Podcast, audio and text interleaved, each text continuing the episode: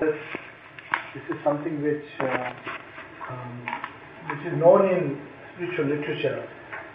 And Sri in his own way has put across in his little poem Invitation, where he says that who will come with me? Who is willing to walk with me?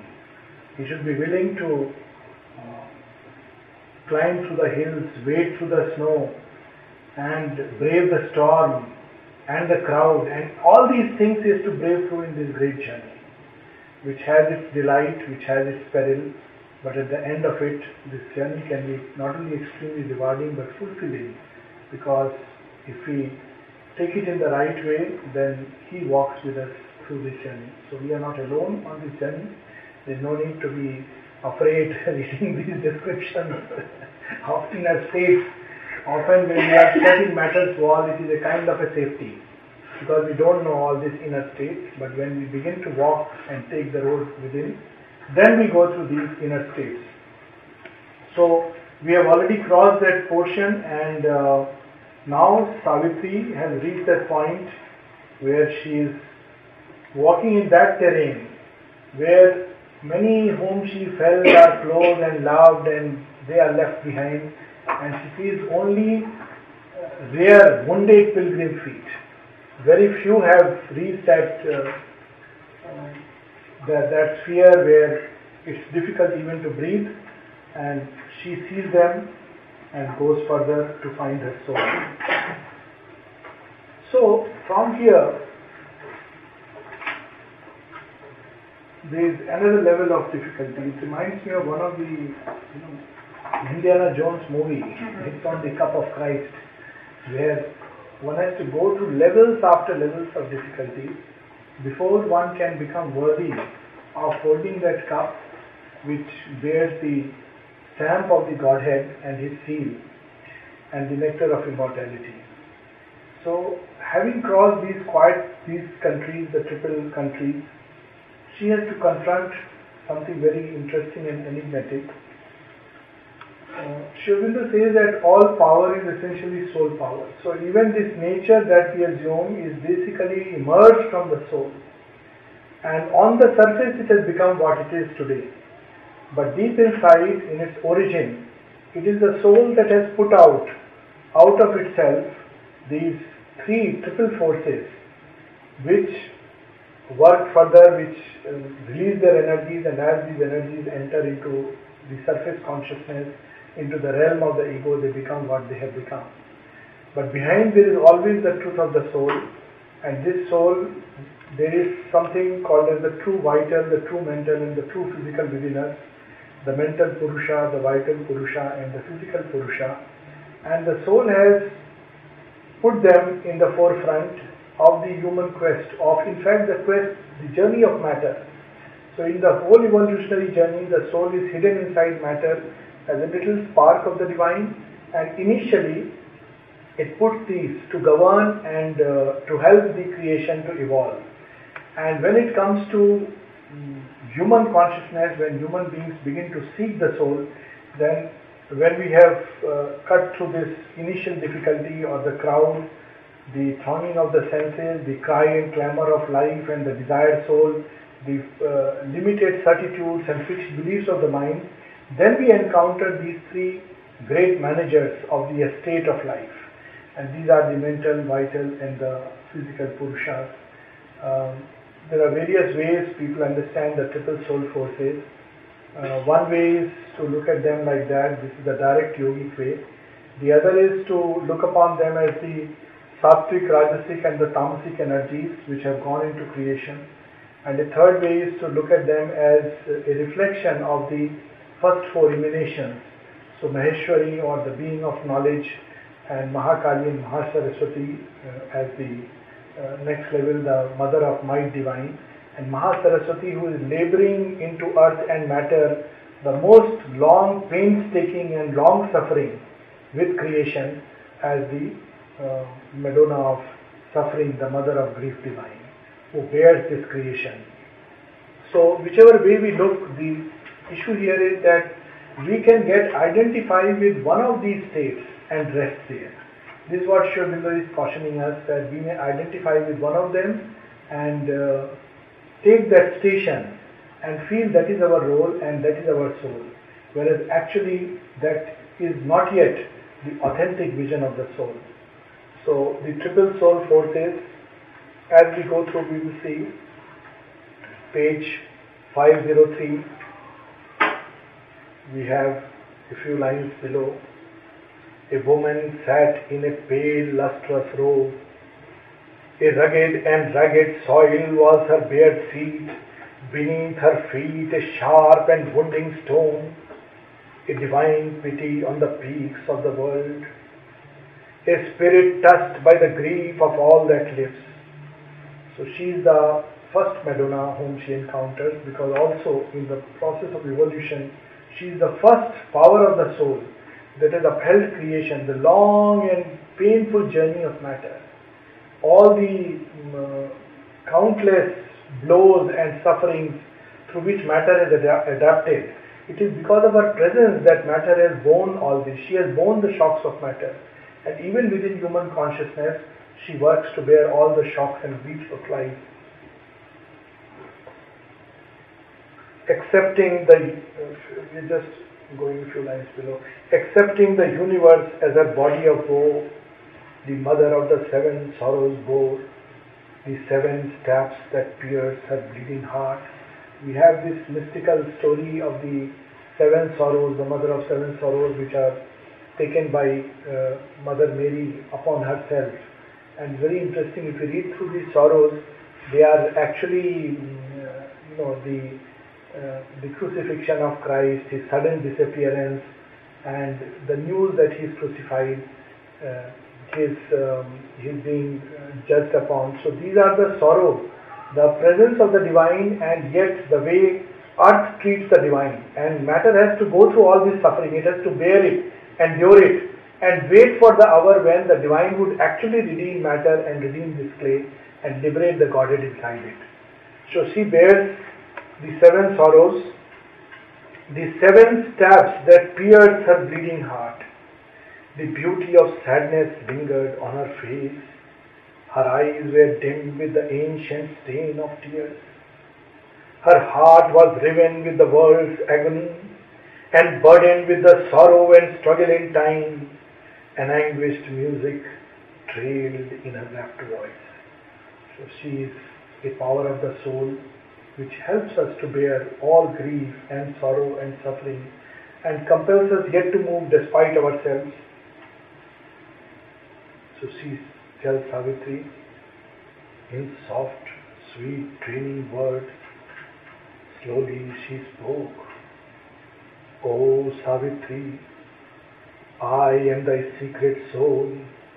To share the suffering of the world I came I draw my children's pangs into my breast.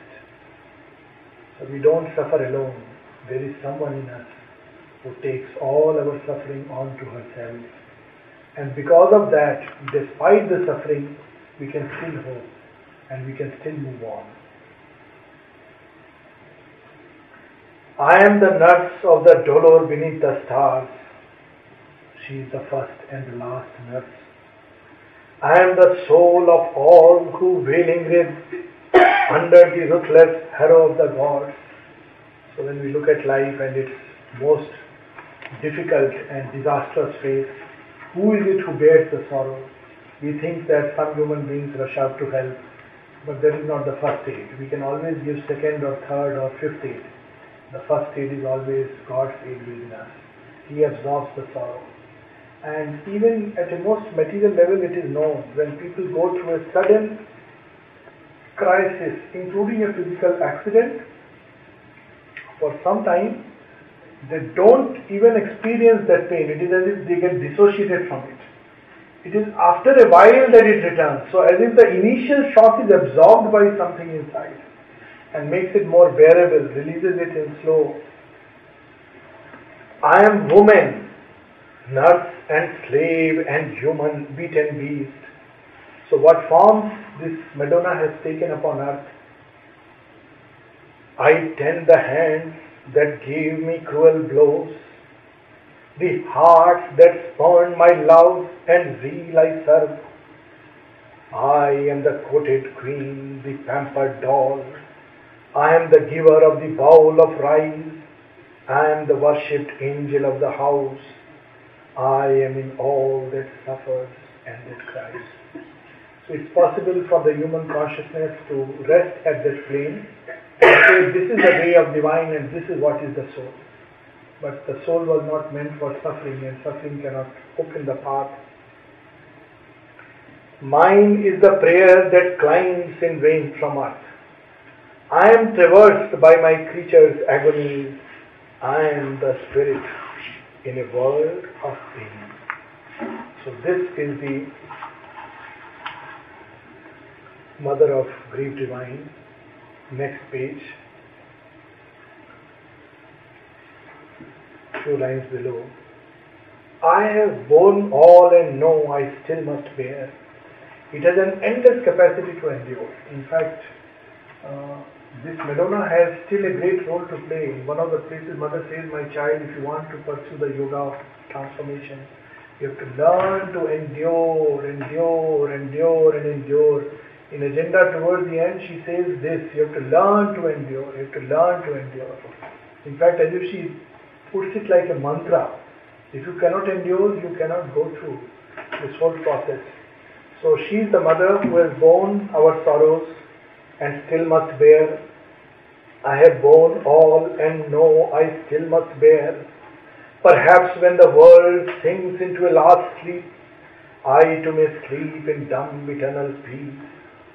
I have borne the calm indifference of heaven, washed nature's cruelty to suffering things, while God passed silent by, nor turned to hell. But the beauty of this Madonna is that she continues to have that trust and is willing to endure endlessly.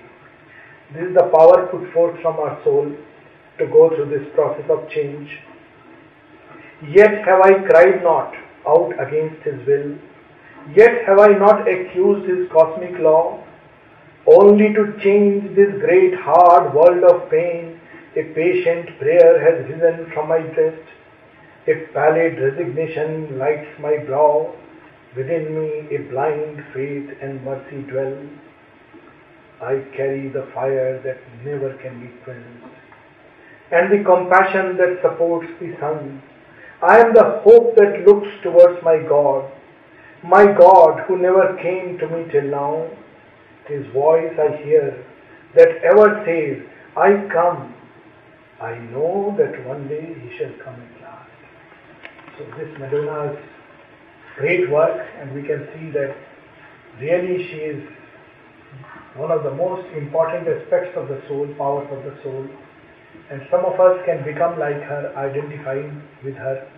We can continue to be in this world of pain, believing that it may never change, nevertheless, neither revolting against the law, and yet continuing to nurse, to help, to give hope to people. So this is one level at which we can identify and at the same time she is the one who carries the journey forward. But with each of these Madonnas or these soul powers, we will see that as it enters into the realm of the ego, into the realm of the mind, it evokes a different response altogether. While she is meant to, she knows because she has the faith that this is a passage, however long and interminable the passage may seem. But the moment it enters into the realm of the mind, which cuts things into small fragments, the mind, touched by this, this power, turns it into a state of revolt against the law and believes that God made creation only for uh, being cruel with us. God is cruel. He wants us to suffer. So one can take that perverse attitude. So on one side is the Madonna who bears everything but doesn't lose hope. She continues to strive and is willing to strive through the ages. This is the right attitude. But this is the wrong attitude and the attitude of the ego where one instantly revolts and reacts against the law the moment any personal suffering comes. So she sees and like an echo from below, answering her pathos of divine complaint, a voice of wrath took up the dire refrain, a growl of thunder or roar of angry beast, the beast that crouching growls within man's depths, voice of a tortured titan once a god. Now, this is the beauty of this particular canto, that it literally reveals to us we are in a godlike state or a titan-like state. It actually reveals to us even the thoughts, the state of consciousness, the feelings that arise in us. So that we can see whether we are really moving towards the soul and towards the heights, or we are being plunged, we are plunging towards the abyss. So, what does this titan whisper into our ears? So when he whispers, we have to be very cautious and vigilant and careful because he wants to stop us. He wants to chain us. And what is his strategy? I am the man of sorrows. I am he who is nailed on the white cross of the universe. To enjoy my agony, God built the earth. So when uh, we say God is very unfair with us and you know we are the worst people who have suffered so much, we must know that it is this titan which is whispering into our ears. And people, even while yoga, go through these states of depression and can actually feel that they are they cannot succeed in this yoga, they are bound to fail, and um, they are not worthy, not good, not fit. And Aurobindo says uh, many times he has used the word, "Oh man of sorrows, man of sorrows, throw him off your back. How are you catching it?" He, he writes in his letters to Dilip Kumar Roy and to Nirodha. Specifically, he has used to these two people that this man of sorrow is going around the ashram like a contagion and then he says what you should do. He says to all voices of discouragement, despair and failure, you must say, I am the child of the Divine Mother. I have been called to the path. I cannot fail. So, but what he will tell us, we must know, my passion he has made his drama's theme. He has sent me naked into his bitter world and beaten me with his rods of grief and pain that I might cry and grovel at his feet. So there are philosophies and there are religions who say God gives us punishment so that we can pray to him. I mean, it is so absurd and so cruel. God doesn't do that. Mother says that, my child, I never test you, I know you. But things come in our life as a part of the world. This is the cosmos which is struggling to emerge out of darkness to light. So when we are at the level of the physical consciousness, we don't understand the play, but we must still have the hope and the faith. So these philosophy which say that God gives punishment or uh, you know gives us torture so that we can pray to Him actually are so absurd. I mean, if He really did that, He would be worse than a most cruel titan. But we build God into the image of a titan, and we think that is the way to approach Him. Even there are cults where people beat themselves and believe that that is the path of the of, of yoga, but it is actually the path of the asura. And Aurobindo says that it is the asura who tortures himself and thinks that is the path to God. And offer him worship with my blood and tears. I am Prometheus under the vulture's beak. So there is a myth that Zeus punished Prometheus because he stole the heavenly fire and tied him to endless pain. Man, the discoverer of the undying fire, in the flame he kindled, burning like a moth. I am the seeker who can never find. So every time this thought comes, I cannot find. We must say that, look, this titan is once again whispering things. And we must say, get lost. We are not welcome here. I am the fighter who can never win. This battle, this is so difficult. Truth is a hard and strenuous conquest, the mother says. I am not meant for it. We must say, it is not me, but the voice of the Titan. I am the runner who never touched his goal. Did anyone ever find God? It is all a dream and a hallucination. Hell tortures me with the edges of my thought. Heaven tortures me with the splendor of my dreams. All that I have are dreams and my rotten fallen consciousness. So we have to tell this is not meant for me. What profit have I of my animal birth what profit have I of my animal, human soul? And in extreme cases, people are driven by this titan to commit suicide. They are so much faced with despair that they finally feel, you know, what is the use of living and I might as well throw away my, you know, it's forfeiting the chance in time. So, I toil like the animal, like the animal dies. I am man the rebel, man the helpless serf. Fate and my fellows cheat me on my wage. I loosen with my blood my servitude seal, and shake from my aching neck the oppressor sneeze, only to seat new tyrants on my back.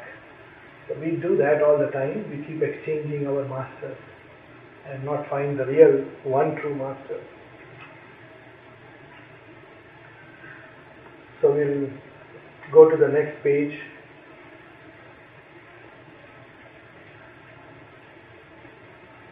Only by suffering can I excel. I am the victim of titanic ills. So there are people who always think that they have been picked out and chosen by God to be given suffering. Actually, everybody is given a certain degree of basically suffering and joy are evaluations of the mind. But even otherwise, everybody has his share of joy and his share of suffering. But this titan makes us see only the dark side. Glass is half empty. So he keeps telling us, and we'll see how vast is this place. I am the victim of titanic ills. I am the doer of demonic deeds. I was made for evil. Evil is my lot. Evil I must be and by evil live. Not other can I do but be myself. What nature made me, that I must remain. I suffer and toil and weep. I moan and hate.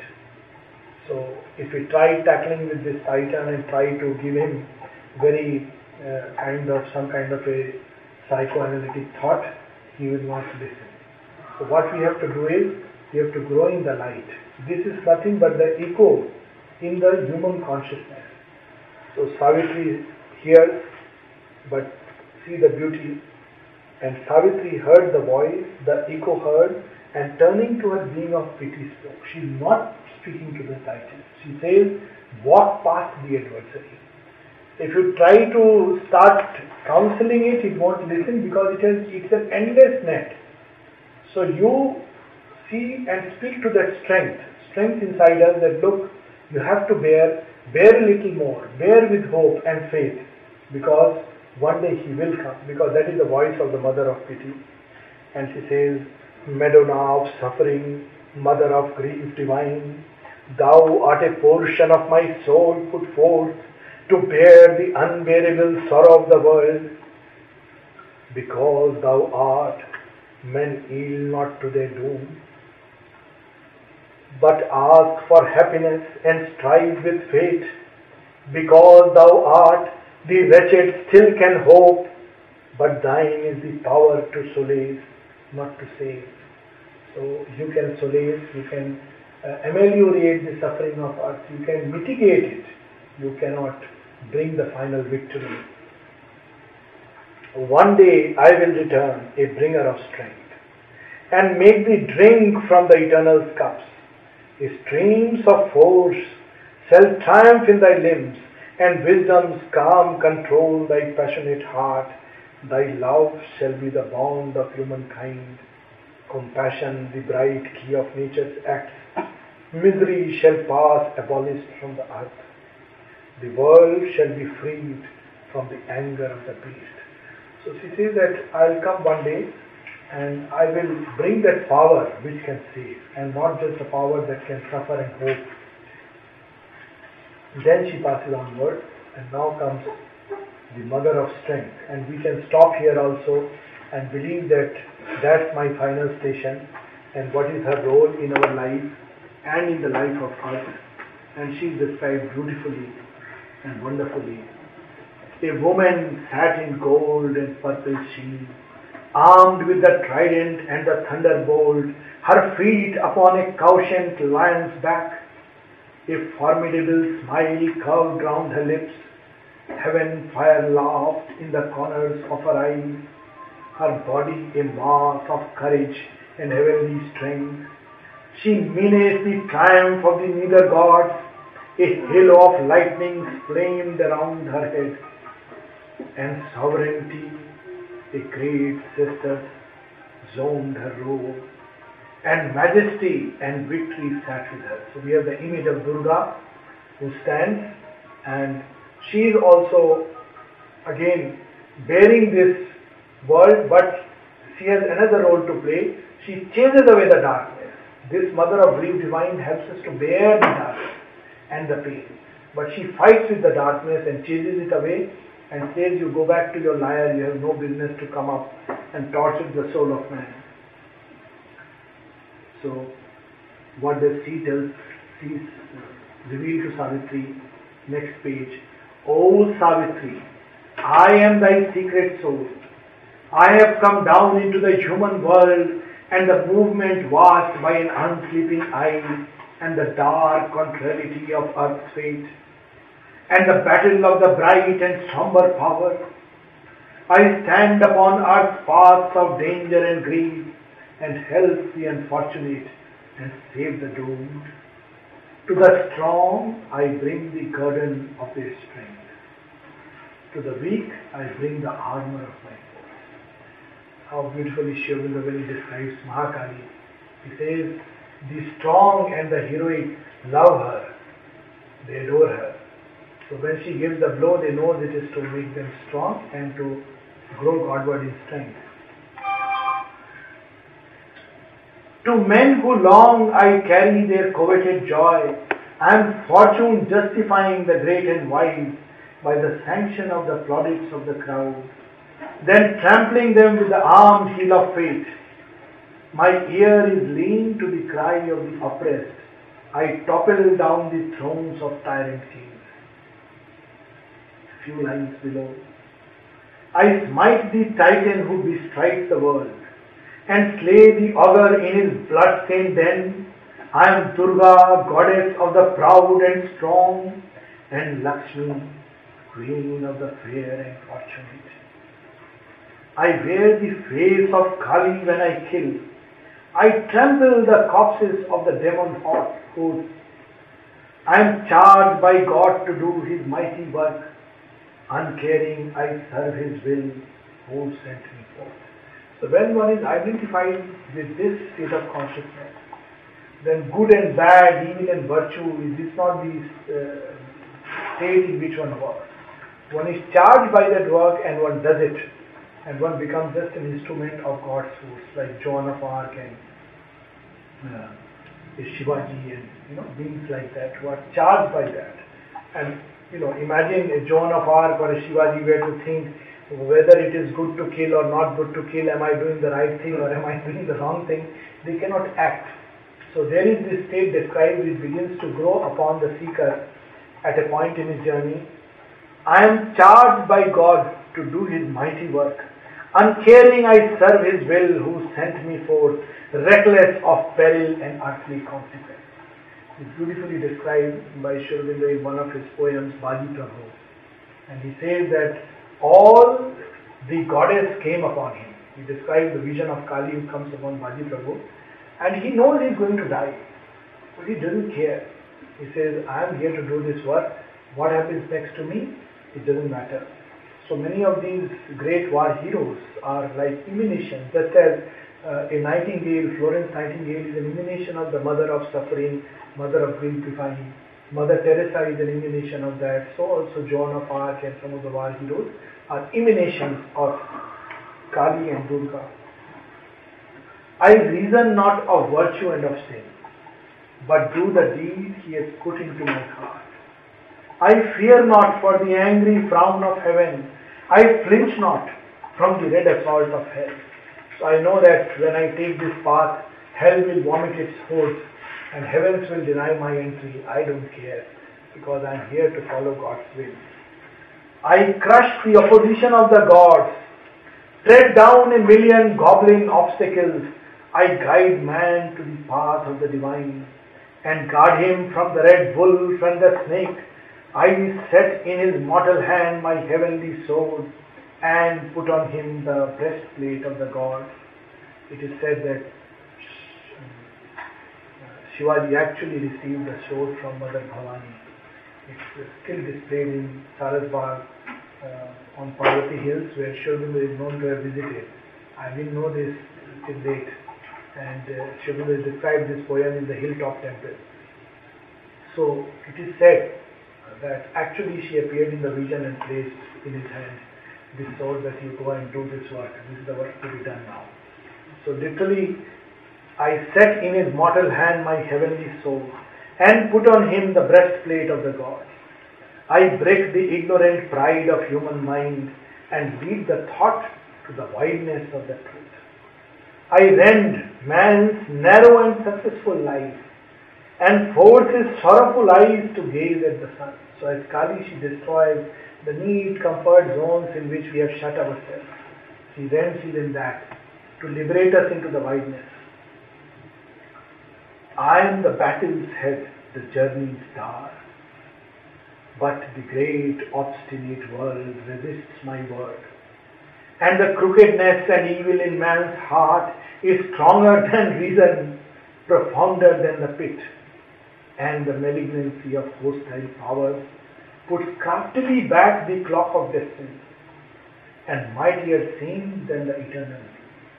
So even though I clear the whole ground of the demon hordes, like that image of Raktabija in, in, in the myth that every time Kali was slaying his head, thousand were springing up from each drop of blood.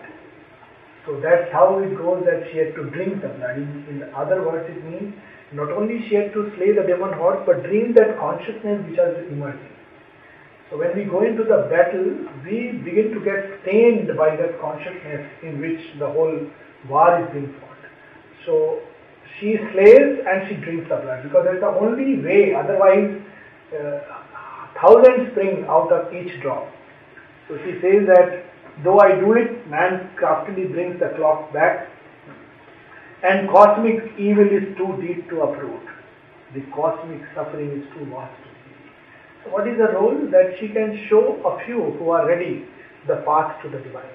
She cannot cure the evil and suffering on us. So if we really believe that by that power and by that mandate we can really change the face of earth, we are mistaken. Because the evil is too, too deep rooted. If you I guide who pass me towards the light, if you I save, the mass falls back unsaved. If you I help, the many strive and fail, but my heart I have hardened and I do my work Slowly the light grows greater in the east. Slowly the world progresses on God's His seal is on my task, it cannot fail. I shall hear the silver swing of heaven's gates when God comes out to meet the soul of the world. So, this is the hope she carries to all of us. But again, she spoke and from the lower human world an answer evolved, echo met her speech.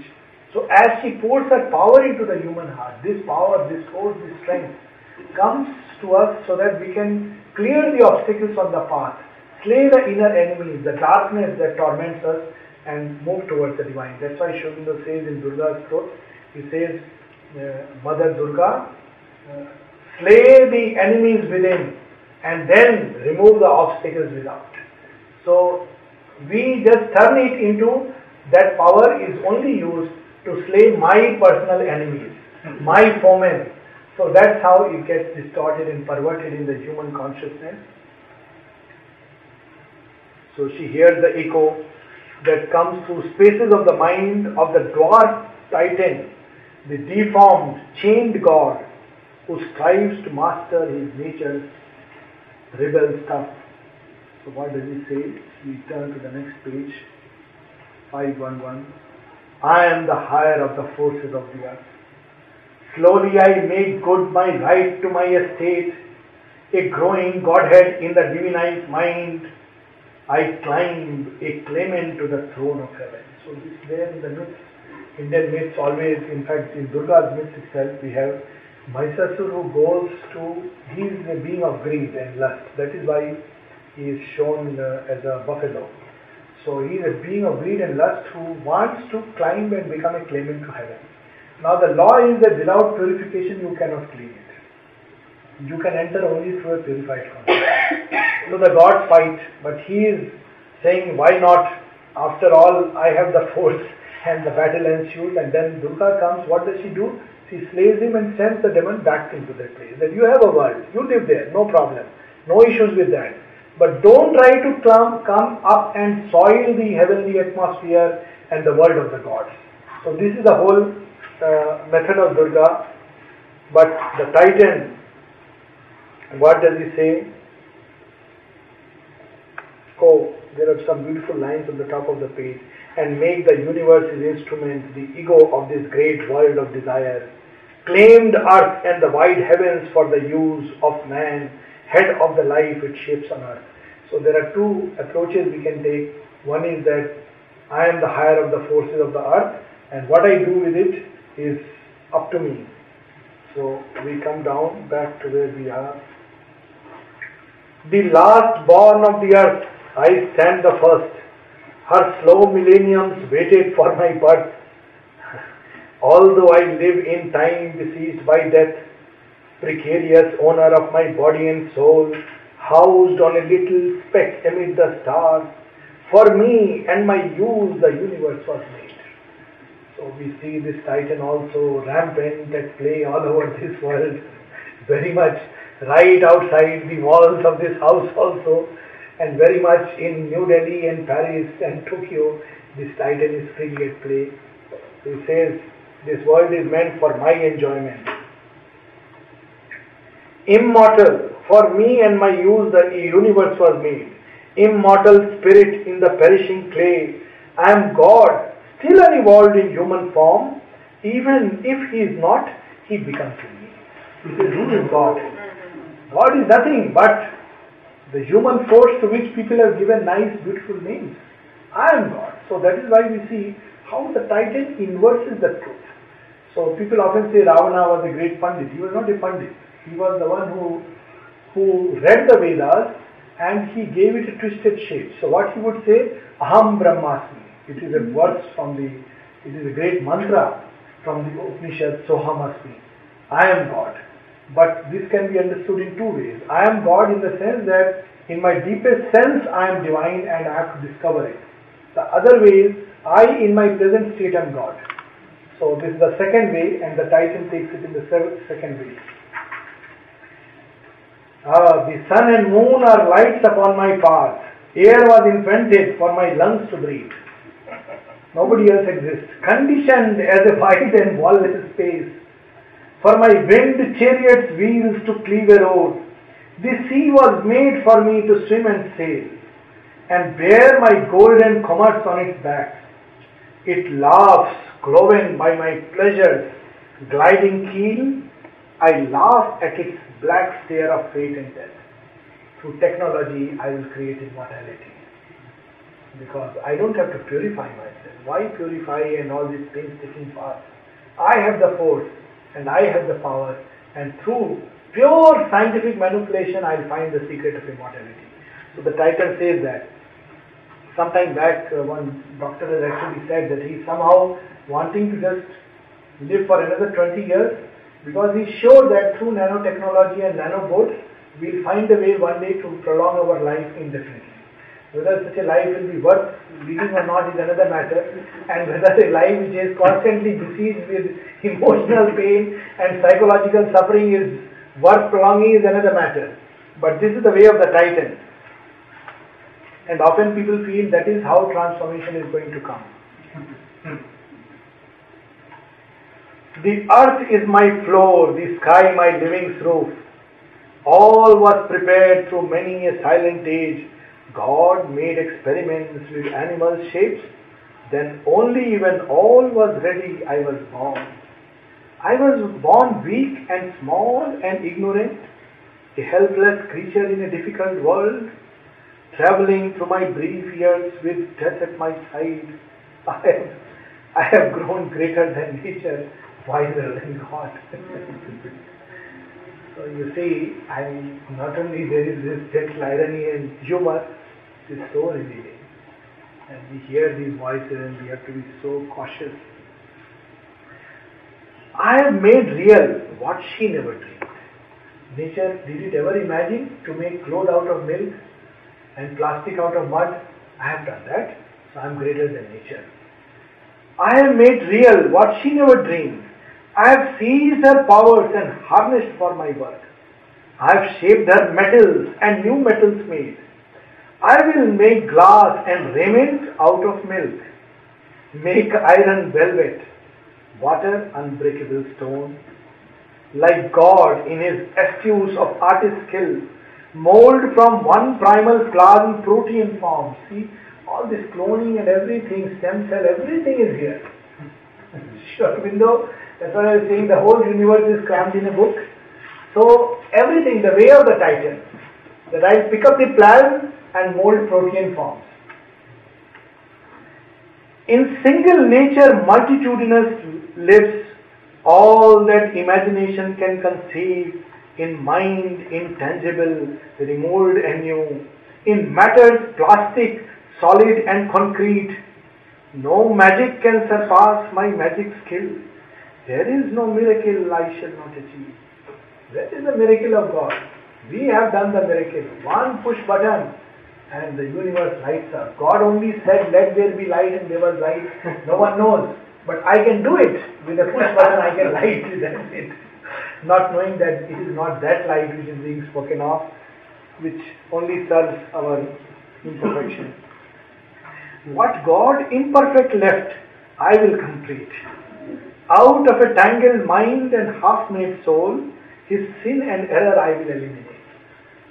I had a, once a meeting long back in India and somebody said, all that is fine what Aurobindo has said, we have to do now that work. So, you know, his proposal was that one through technology and other through other means, we have to now create a new world not realizing that the new world has to be first created within. It is the kingdom of heaven within which can recreate the kingdom of heaven without. But the same mistake we keep thinking that, you know, we must first create outside and that's all sufficient. So Aurobindo is revealing to us um, what he invented not, I shall invent. God never made aeroplanes. or he never ushered the space age. Not realizing that even in that, man first conceives in his thought and then he creates on earth. So that capacity is inborn in nature. And nature does the most perfect organ transplant through death. He was the first creator. God is the first creator. He has to just let a few hydrogen molecules, atoms into the atmosphere. The rest I will do. I am the last. I have found the atoms from which he built the world, the first tremendous cosmic energy. Mission shall leap to slay my enemy kin, expunge a nation or abolish race. Death silence leave where there was laughter and joy. Or the fisher invisible shall spend God's force to extend my comforts and expand my wealth to speed my car, which now the lightnings drive and turn the engines of my miracle. Now, this is where the mother has revealed something very interesting that the nuclear energy which is derived through fission is an asuric energy. It is when man learns the secret of creating energy by fusion that he finds the godlike energy. It's very interesting because any energy which is whose base is in division by splitting the atom will eventually be used by the asura. Whereas any energy which, has, which is created by fusion, by bringing together, is the godlike way. So here speaking of the fissured invisible. Where is it? This is to Udar. It is there in published in Mother India. This is in Udar's reminiscences.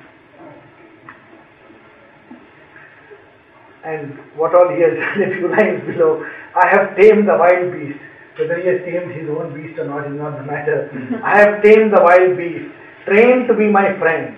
He guards my house, looks up, waiting my will. I have taught my kind to serve and to obey. I have used the mystery of the cosmic waves to see far distance and to hear far words. I have conquered space and knitted close all earth. Soon I shall know the secrets of the mind. So this is the last bastion left, the realm of the mind. That also I'll discover its secret and manipulate in such a way that we don't have to turn inside for bliss. Take a pill and be happy forever. it's almost round the corner, incidentally. I play with knowledge and with ignorance, and sin and virtue my inventions are. So this Titan says, what will you talk about sin and goodness? These are all philosophical speculation. Nature is immoral. So you know you can just act. So now you see this is the inversion of a truth. When Durga says, I reckon not of virtue and of sin, she says, but I do the deed God has put into my heart. But here he says, sin and virtue, they are both uh, the simply fabrications of the mind. So, but what it says next is that things are meant for my ego's use because that's what nature is. So that split twist changes everything. I can transcend or soften the use. That's how people misuse the Gita. So here he says, sin and virtue, man has to transcend both. This is a very deep, profound spiritual truth. But look how it is inverted. I shall know mystic truths, seize occult powers. I shall slay my enemies with a look or thought. I shall sense the unspoken feelings of all hearts and see and hear the hidden thoughts of men. When earth is mastered, I shall conquer heaven. The gods shall be my aids or menial folk. No wish I harbor unfulfilled shall die. Omnipotence and omniscient shall be mine. We see the uh, you know the story of Ravana actually that he had actually turned the gods into his minion folks. He had conquered them and tied them and made them his slaves. So all their powers and energies he had put to the use of the ego. That is how it is Ravana who is the Pushpak Viman and not uh, Rama. So there is an episode in Ramayana when they are fighting. So the gods say, this is so bad, it's a very unequal fight because Ravana is on his great winged chariot and you are on the floor, bare feet, this is not fair. So, you know, the gods create uh, another chariot and bring to him. So this is the path of the gods and the path of the titans, which is so beautifully revealed that man can take one route to evolution and the other route. One phrase Sri says this, that there are two types who exceed man, the titan and the gods. And one can take the route of the titan, this is in that essay The Superman, where he speaks of the Nietzschean will to live and the power, and that power is very cruel and unkind. It is only uh, subservient to the ego and the desired self, not for truth, not for light, not for finishing darkness, but only for one egoistic purposes. So that is the hymn that this titan echoes. So we shall leave him behind. And Savitri heard the voice, the barbed echo heard, and turning to her being of power she spoke. Madonna of life, might, mother of works and force, thou art a portion of my soul put forth to help mankind and help the travail of time. Because thou art in him, man hopes and dares.